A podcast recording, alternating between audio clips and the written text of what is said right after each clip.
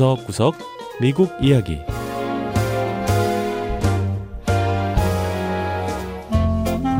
미국 곳곳의 다양한 모습과 진솔한 미국인의 얘기를 전해드리는 구석구석 미국 이야기 이은경입니다.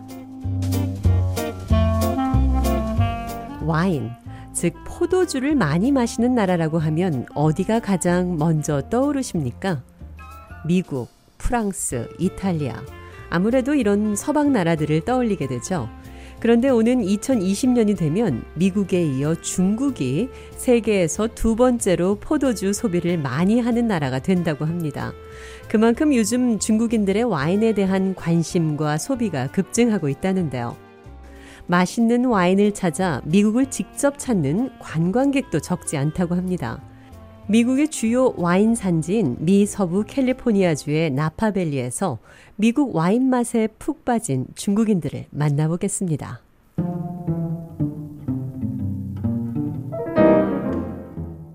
첫 번째 이야기 나파밸리 포도주 양조장을 찾는 중국 관광객들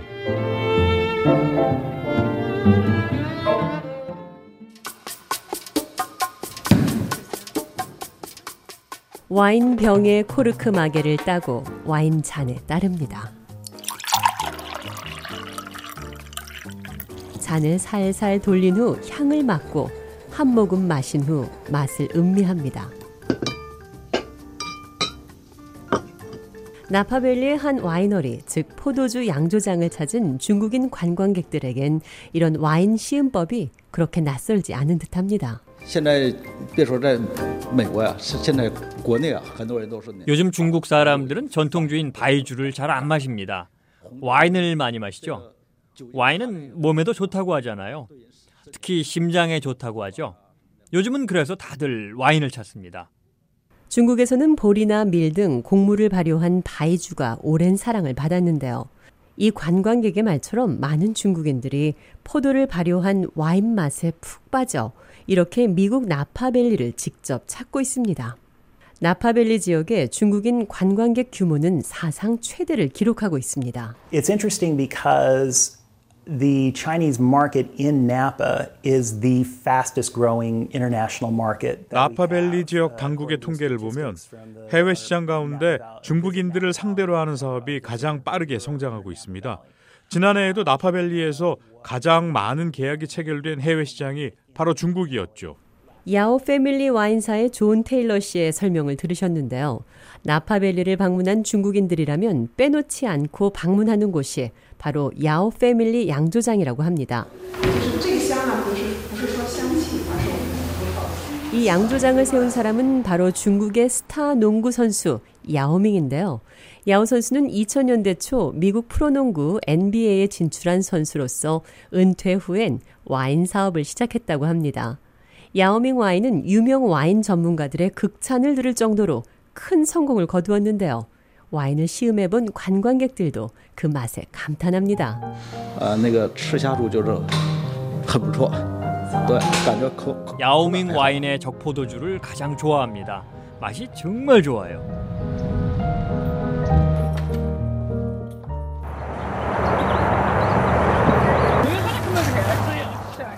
나파밸리에서 1시간쯤 동쪽으로 운전해 가면 중국인들의 미국 와인 사랑을 확인할 수 있는 곳이 또 나옵니다. 바로 캘리포니아 주립 데이비스 대학교인데요. 이 대학은 포도주용 포도 재배 그리고 양조와 관련해 미국 최고 수준의 프로그램을 운영하고 있습니다. 그러다 보니 중국인 유학생들의 숫자도 늘고 있다고 합니다. 제가 처음 유학을 생각해 볼 때만 해도 중국인 유학생이 많지 않았거든요. 그런데 지금은 저와 같이 수업을 듣는 중국인 유학생이 정말 많아요. 새로 입학하는 학생들도 보면 중국 출신이 점점 더 많아지고 있습니다. 이 대학 학생인 쉬장 한 씨는 많은 유학생들이 미국 나파밸리나 프랑스의 포도주 산지인 보르도 지방에서 와인 공부를 하는 이유가 있다고 말합니다. 중국에서 와인 사업은 시작 단계에 불과합니다. 과거엔 와인을 주로 수입해서 마셨지만 이제는 중국 곳곳에 포도주 농장과 양조장이 세워지고 있어요. 질 좋은 포도도 생산되고 있고요. 중국의 경제가 빠르게 성장하면서 와인 소비와 산업 역시 크게 성장할 겁니다. 아직은 신생아 수준이지만요. Okay. 그런 의미에서 나파밸리 지역은 중국 와인 산업의 산파 역할을 하는 곳이라는 게 유학생들의 말인데요. 미 서부 캘리포니아주의 나파밸리는 이렇듯 미국의 최대 와인 산지를 넘어 아시아 와인 산업의 시작점이 되고 있습니다.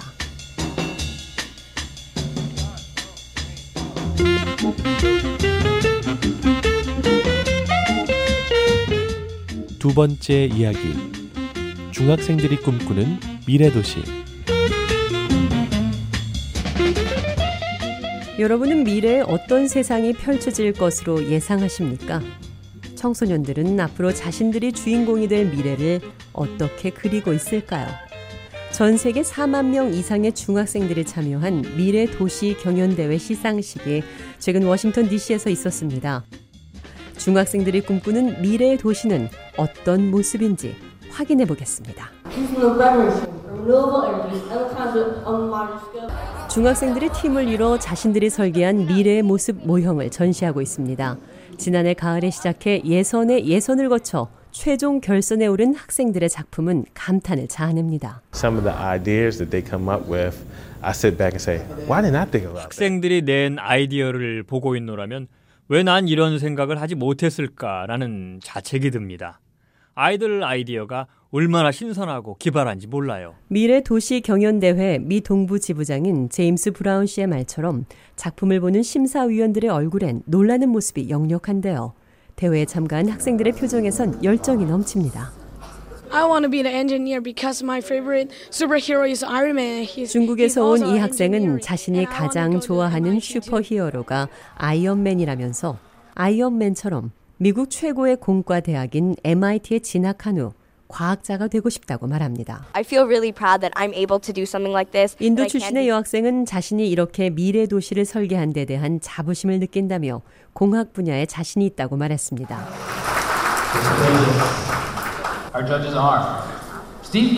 올해 미래도시 경연대회 주제는 노인들을 위한 도시였는데요. 전 세계 중학생들이 제안한 수백 개의 모형 가운데 영예의 1위는 버지니아 주에 있는 에들린 중학교 학생들에게 돌아갔습니다. We were all breathing really hard. We're like, "Oh my god, what's going to happen now?" 최종 우승자를 발표하는 순간 모두 숨을 제대로 쉬지 못했어요. 우리가 진짜 우승했다고? 라면 믿지 못했죠.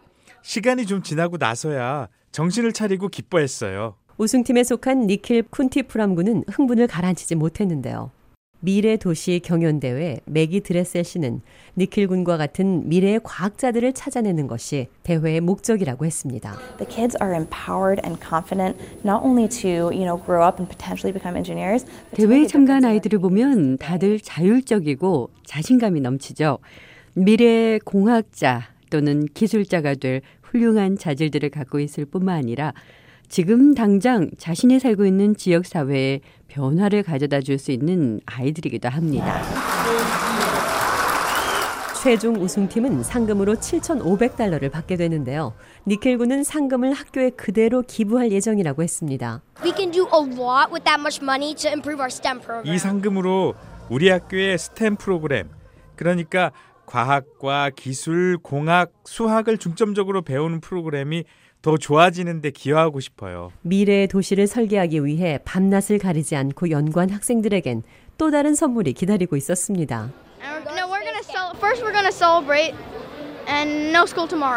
우선 우승을 마음껏 축하해야겠죠. 무엇보다 내일은 학교 수업이 없어서 너무 좋아요.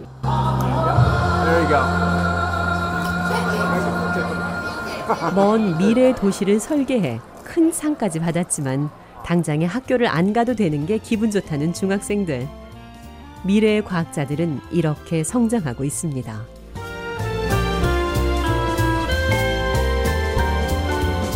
구석구석 미국 이야기. 다음 주에는 미국의 또 다른 곳에 숨어 있는 이야기와 함께 다시 찾아오겠습니다. 함께 해주신 여러분 고맙습니다.